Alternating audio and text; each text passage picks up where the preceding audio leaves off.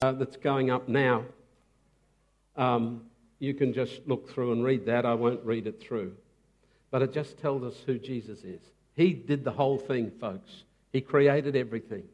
And he even created, and this is important for today's purposes, he created the angels. He even created Lucifer, the prince of the angels, the prince of perfection, the prince of light. But when God looks down to the cross, at the cross, he sees more than the horrible things that we see and hear and know about. What he sees is his son surrounded by sin.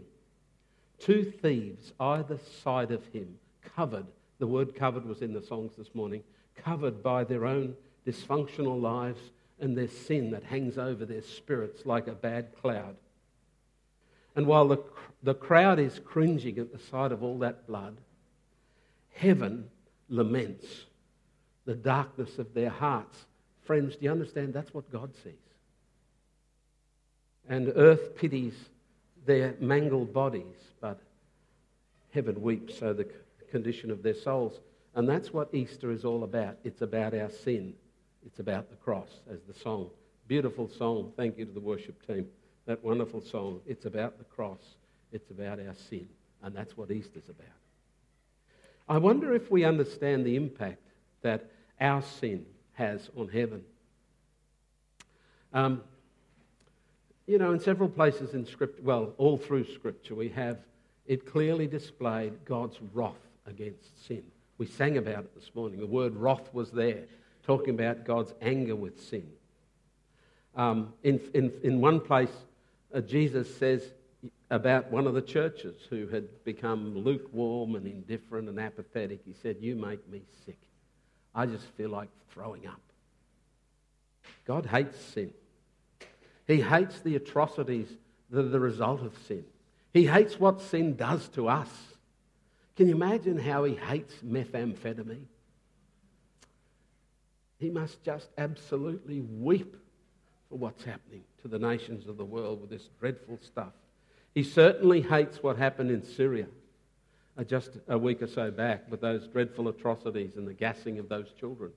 But if we hate that, you can imagine how much more God hates sin.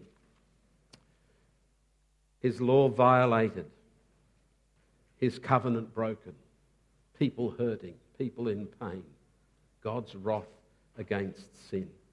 And so we need to understand that Easter is about the cross. It's about our sin. It's about what Jesus did. You know, for many people there is a fallacious idea that goes like this: God will overlook my sin.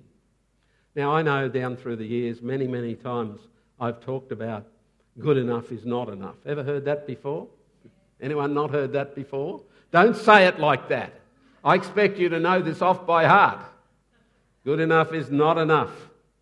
But I want to just look at it at a slightly different perspective this morning, because the question is never, couldn't God just overlook my sin? Because many people think that. The real question is this: how on earth could forgiveness be possible given who God is? How on earth could forgiveness be an option for God given what we have done and our sin and our failures? And the question is not why God might find it difficult to forgive, but how he made it possible. Just let me say that again. The question is not why God might find it difficult to forgive because of his nature, but how it is that he made it possible to forgive us and cleanse us from all unrighteousness. And that, friends, primarily is the message of Easter: how God deals with our sin that separates us from him. Let me just digress for a moment, because overlook and forgiveness are not the same thing. Many people think, well, when I die, God's going to overlook my sin. Sorry, forgive my sin. They actually mean overlook, not forgive, which is quite impossible. God cannot overlook sin. We sang a little bit about that this morning. We've said so many times here in this house, God is light. In him there's no darkness at all. Nothing stained or tainted by any kind of sin or failure can ever come into his presence. He cannot overlook sin. The righteous requirements of the law must be satisfied, just as we believe they should be. We don't say to murderers, "Oh, sorry, we'll forget about that, you're free to go."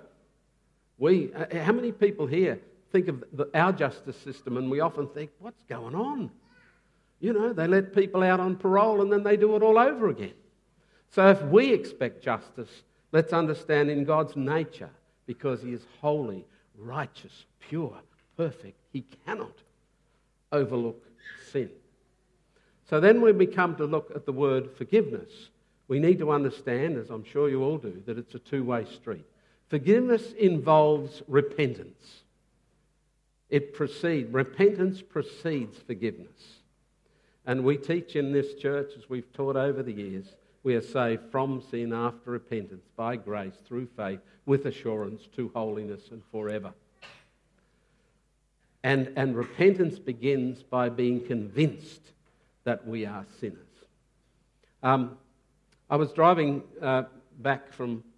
Actually, it's amazing, isn't it, that I believe there are people here today who do not know Jesus as Saviour.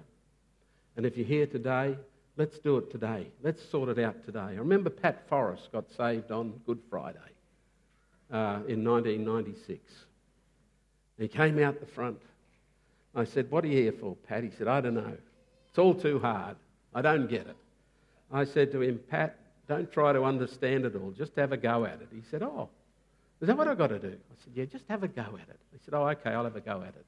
And now, of course, he's in ministry and so on and so forth. And so let's just understand the principle here that forgiveness is a two-way street. You have to repent. You have to come before God in repentance. And God cannot overcome. So I'm driving along because my computer fell on the floor. It fell right on the lead, and then I didn't notice that it wasn't charging anymore. And there I am working on my sermon, and all of a sudden in the afternoon, it says, "Computer shutting down," blah, blah, and all of a sudden, boom, it was gone. My sermon was gone. Everything was gone. So that's why this message today must be significant. Who believes that demons can get into computers? So long story short, because I don't want to take up too much time in this moment, but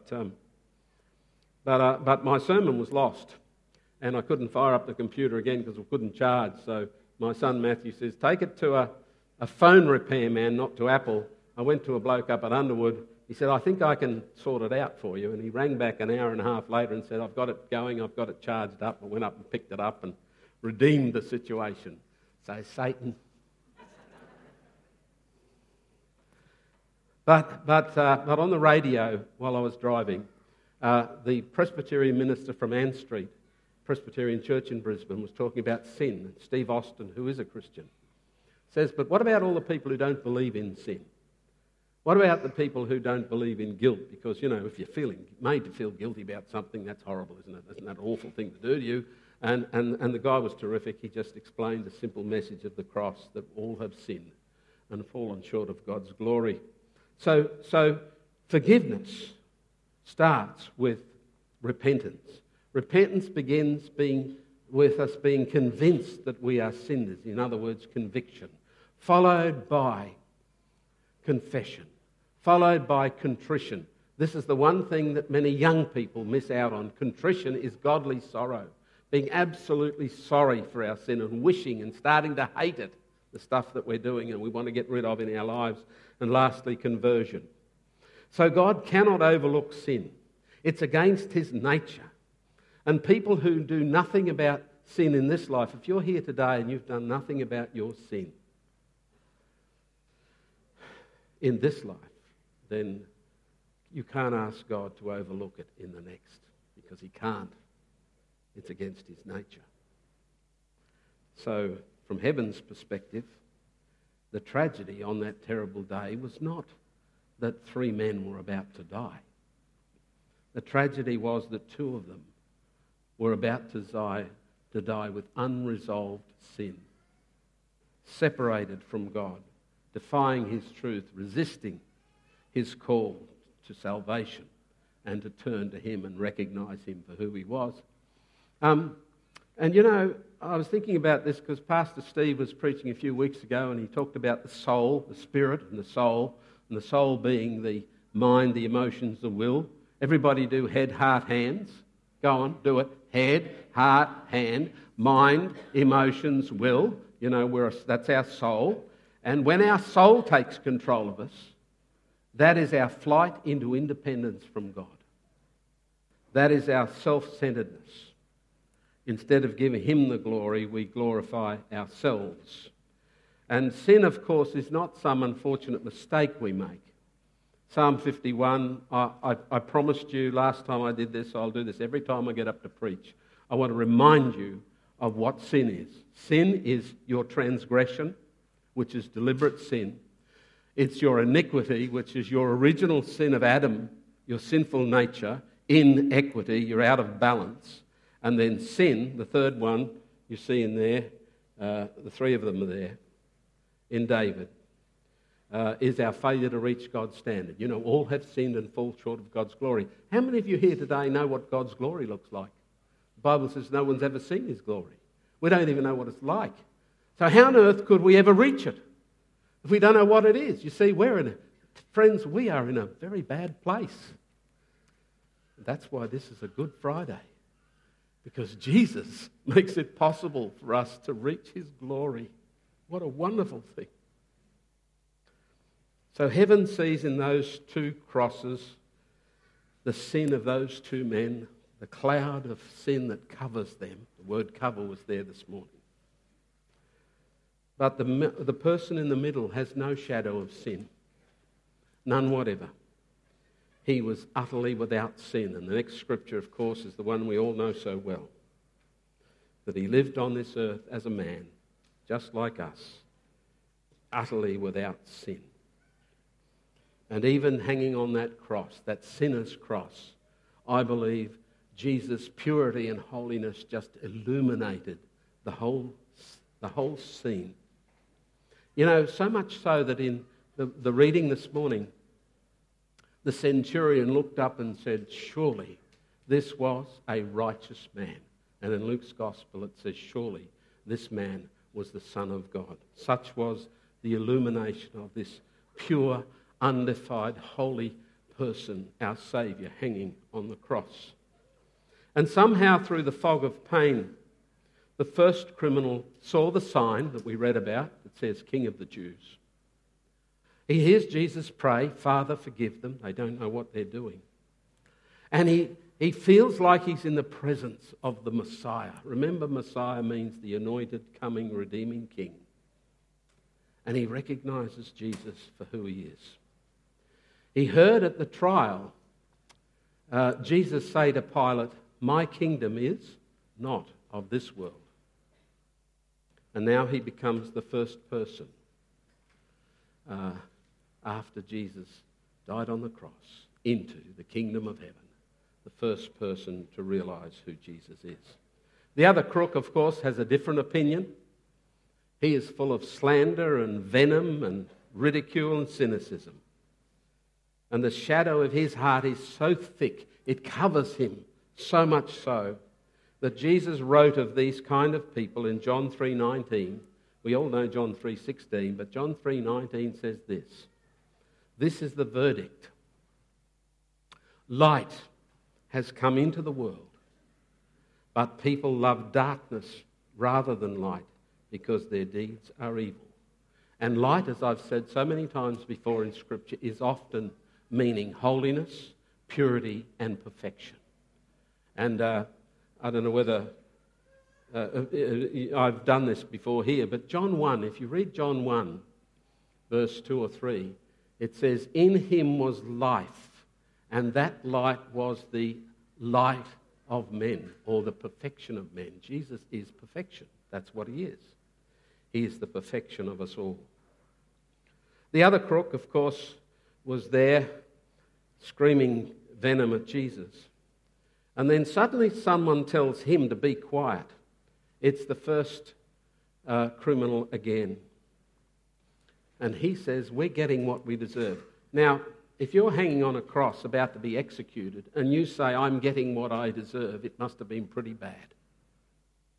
It must have been pretty bad, but he is filled with repentance.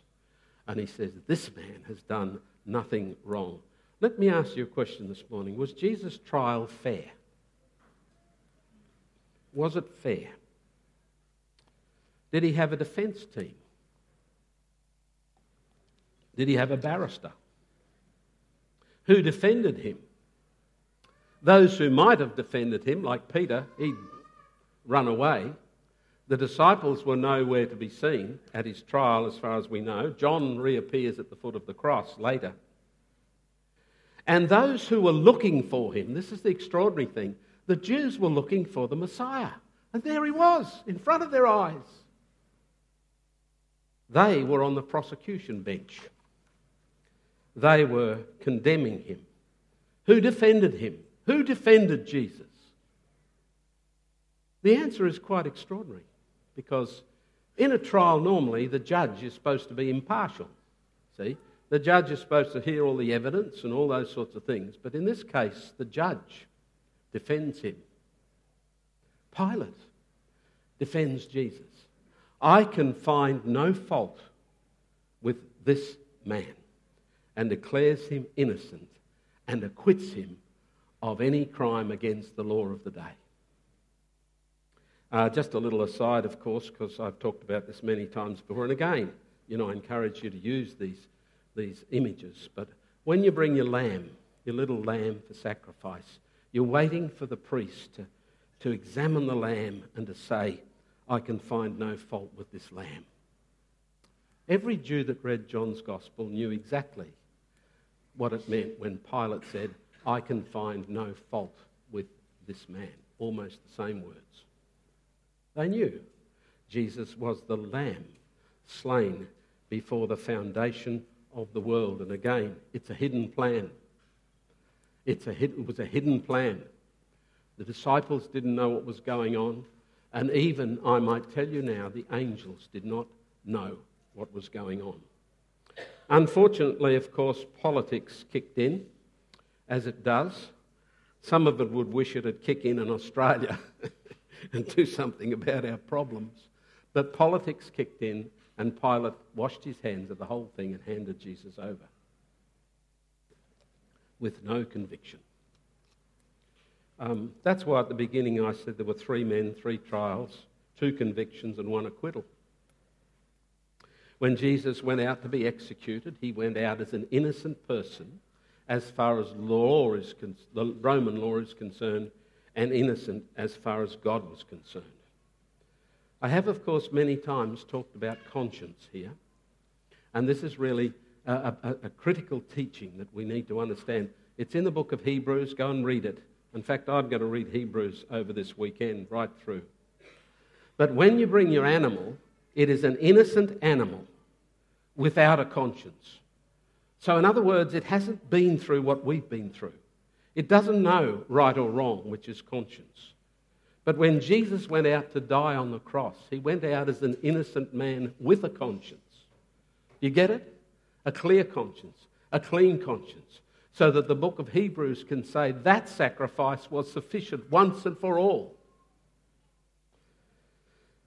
So Pilate, the Roman judge, defended Jesus, and now on the cross, a crook, a criminal defends Jesus. He has done nothing wrong. Isn't that amazing? The judge defends him, the crook defends him, but the people who should have didn't. Let's not be too hard on them, folks, because it was in God's plan, the hidden plan for the salvation of the world. And Jesus, he says, remember me when you come into your kingdom. And as I've said many times before, and I think I once said I'll preach it every Easter, while I'm preaching every Easter, God gave Jesus this wonderful gift on the cross, the first person into the kingdom of heaven. As he hung on that cross and as he gave up his life for us, was a crook, a thief. What an amazing thing. You know what that says? It says anyone can get into the kingdom of heaven. You know, I was thinking about this and added in the side notes, but, you know, when the Nuremberg trials were finished and 12 Nazi Roman generals were to be executed, they had a Lutheran chaplain. And I tell you today, it's a wonderful story. If you ever get a chance to read it, Google it and read about it. But I think 3 of them went to the gallows confessing Jesus Christ as their Lord and Saviour. Isn't that amazing? You get to heaven and there's 3 Nazis there cheering you in. Because anyone can come to Christ, confess him as their Saviour and Lord. But on the cross, it was a hidden plan. You know, for those at the foot of the cross, if I may go for the moment to the foot, they were, I suppose, curious about the discussion between the thief and Jesus. They didn't understand that because, after all, they're about to die. What's all this about a kingdom? And those at the foot of the throne of heaven, the angels, I reckon the angels were chafing at the bit. I reckon the angels just wanted to get down there and save God's only begotten Son whom he loved. But the throne would not allow them. For them, what was happening was outrageous. They couldn't imagine probably how God could accept into the heavenly realms a thief, his soul tainted by sin. How could such a sinner be saved? But then again, it was the plan before the foundation of the world. And there's a couple of scriptures to remind us of that. It's in other places as well. Revelation says he was the lamb slain before the creation of the world. Peter says he was chosen before the creation of the world, but has been revealed in these last times. I remember thinking about this hidden plan. And C.S. Lewis understood this because in the Lion and Witch and Wardrobe, he got it exactly right, didn't he? Because there's Aslan tied to this slab. And Susan and Lucy, is it, find Aslan there tied up and dead, and they're absolutely devastated. An innocent one given for the life of the others. And then they come later and the slab is smashed and Aslan is gone. C.S. Lewis calls it a word that we probably don't like too much. He calls it the deeper magic before the dawn of time. You understand that this plan was conceived before creation. Before anything was, God had a plan to redeem those he would create to love him. And just when Satan thought he was about to have a victory. By the way, Lucifer is the angel of light, and I think I mentioned this earlier, but Lucifer was the prince of light, the prince of perfection, the prince of purity, who began, see this, began in purity and has now become the seat of unspeakable evil. Whereas you and I was reading this little piece in India when I was there. I found this book and I'm reading through it and I found this truth, illuminating truth. When Adam and Eve came into the world, very soon, guess what happened? They fell into sin, original sin. So we started. See, Lucifer started in perfection and now is unspeakable evil, but we started in sin, and one day God has a hidden plan, and that plan is to make us perfect, to call us unto perfection once more. And as those 3 hung on the cross, an extraordinary thing happened. Somehow, beyond all our reason and understanding, the sins of that repentant thief leave him and flow to Jesus. You know, I don't know how to explain this. We don't understand it. It's beyond reason. Layer upon layer of filth, every evil thought, every fantasy he ever had, all begin to cover Jesus. And the thing that makes God sick, the thing that nauseates our loving, pure, wonderful God, the thing that he hates about every else, suddenly covers his only begotten Son. What a mess! And for a moment there, Jesus becomes the most concentrated pool of evil in all history. And isn't it no wonder that he cried out, Eloi, Eloi, lama sabachthani, my God, why have you forsaken me? But at the same instant, the purity of Jesus, the holiness of Jesus, lifts and begins to cover the dying thief. Radiance, purity covers him. Just as the father put a cloak around the prodigal son to cover him, so God covers the thief and covers us with a robe of righteousness.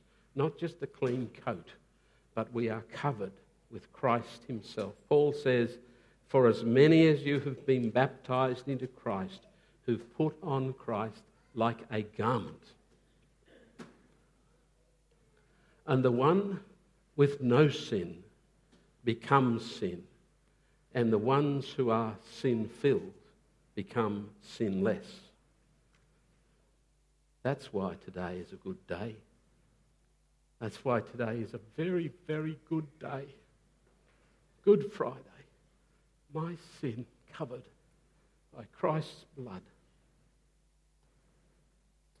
Paul put it another way, and we sang about this morning because I heard the word curse. Christ redeemed us from the curse of the law by coming a curse for us, for it's written, cursed is everyone who hangs on a pole. Christ took away the curse of the law. Changed places. You know, when God sees sin, a just God will either punish that sin or assume it, take hold of it. And that's what God did. He became sin for us. And on the cross, God's hidden plan was revealed, and too late Satan recognised it, and now he knows his future. And we know our future if we accept Jesus Christ as his Son and as our Saviour. Oh, it's a very good Friday, folks. It's a very, very good day. A very good day indeed.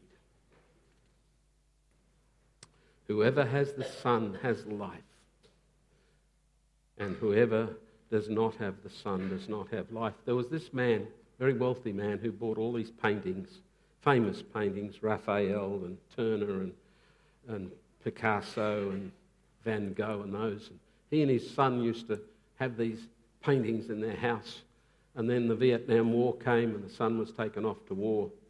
And in a battle, he became a bit of a hero, saving soldiers from in a firefight. And as he was carrying one soldier from the firefight, he was shot and was killed. And the father was advised of this, and he was grief-stricken. And then later, there was a knock on his door, and there was a young man. He said, "Sir, I'm the soldier that your son saved at the point of his death. And I have something for you." And he gave him a painting. It was not a good painting particularly, but he said, "I knew how much you loved painting." And there was a painting, when he opened it, of his son. And the painting captured the essence of his son with his eyes and his mouth and so on. And the wealthy man offered to pay him, but he said, no, I could never pay you enough for what your son did for me. And so some time later, the man died, and there was an announcement made for an auction of the estate. And when they gathered for the auction, people came from all over the world, all over places, to see these famous paintings and bid on them. And so the first thing to be auctioned by the auctioneer was the painting of the sun. And he said, "Well, who will bid for this picture of the sun?" There was silence. People said, "No, we want to see the good paintings. We want to see the Picasso and the Raphael and so on. Who will bid for the sun?" And after going backwards and forwards several times, finally from the back, a voice, the voice of the gardener, says, "I'll give $10. That's all I can afford. $10. Anyone give 20? 20, 20, 20. No, don't. Going. Once, twice, three times. Sold." And then he says, and the people say, "Well, what about the rest of it?" And he says, "No, the auction is over. He who gets the sun gets everything." And if you have the Son, you have everything. Everything. Everything. I hope today, as we come to the end of our service and